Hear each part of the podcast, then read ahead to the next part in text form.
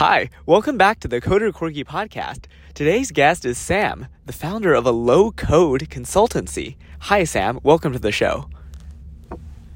Hey, I'm glad to be on the show, glad to be part of this co- podcast, and I hope people actually, you know, get to hear what I'm saying and get inspired. Awesome, Sam. So, Sam, what are the kind of things that inspire you?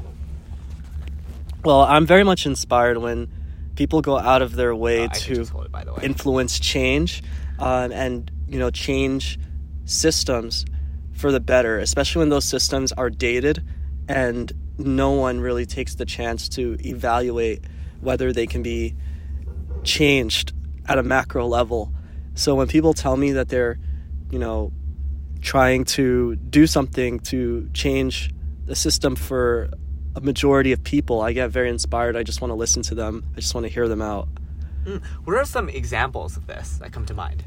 Um, some examples of this, you know, maybe include the medical industry. Let's say Mm. the medical industry, uh, you know, has operated the same way for a long time. They're very profit incentivized. Um, when someone tells me they're trying to make medication more affordable for a lot of people in the United States, um, and you know they have a way to bypass kind of like the profit incentives of medical corporations, I'm all ears. Mm. So another example is education. Uh, you know, It's fine. when um, you know the college application process is um, you know benefits people who grew up with information and and privilege.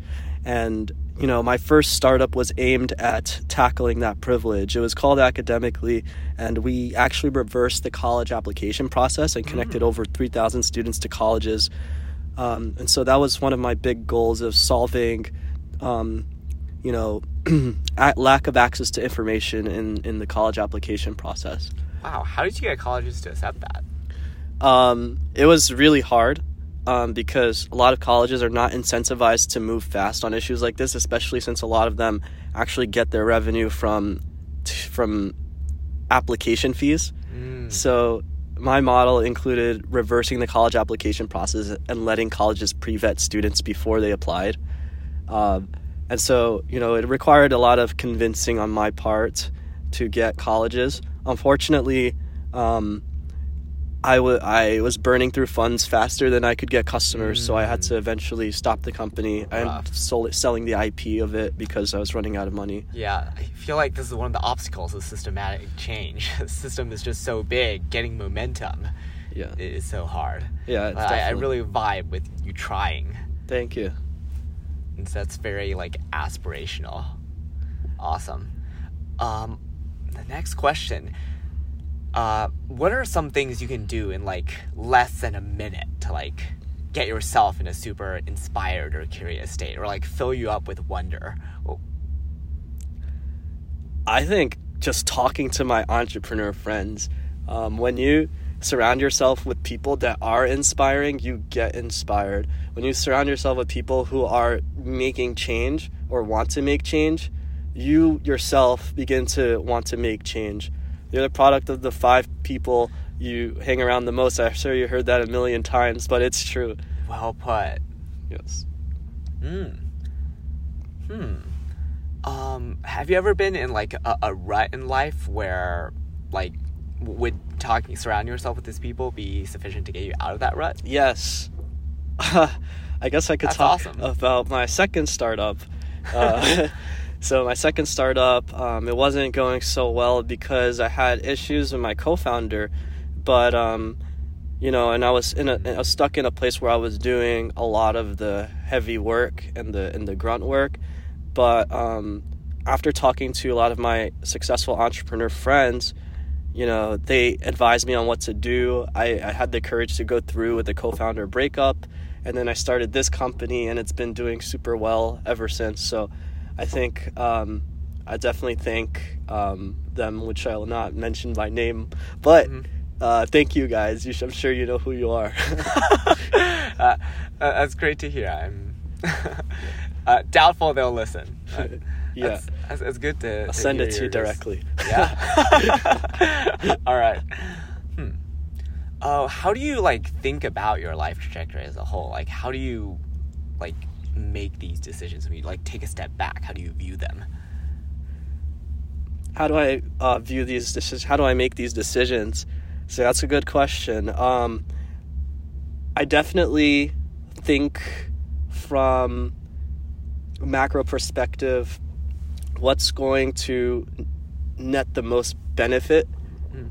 uh, in general um, versus um, what's going to make the most impact. I, I feel like my goal in general is to influence society on a macro level.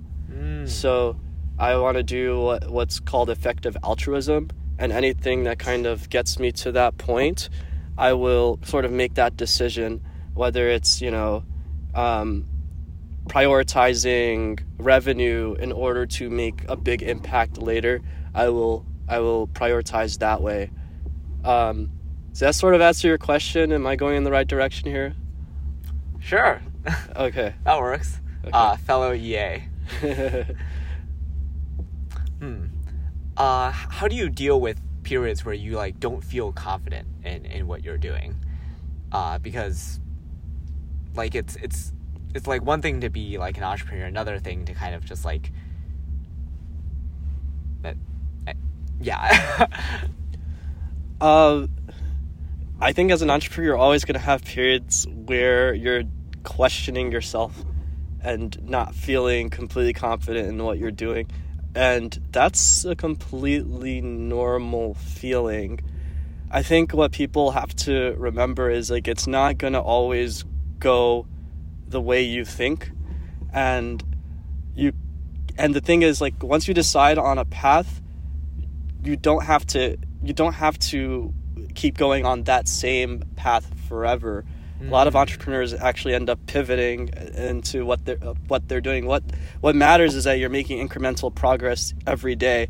As long as you're, if you stay in an industry for over two years and you're making incremental progress every day, you're learning more than most people in that industry. You eventually become an industry expert and you like just by going at it and staying at it, you will eventually become an industry expert and you'll recognize all the problems in the industry and you'll know the industry front and back and that'll enable you to create a successful company later on either way.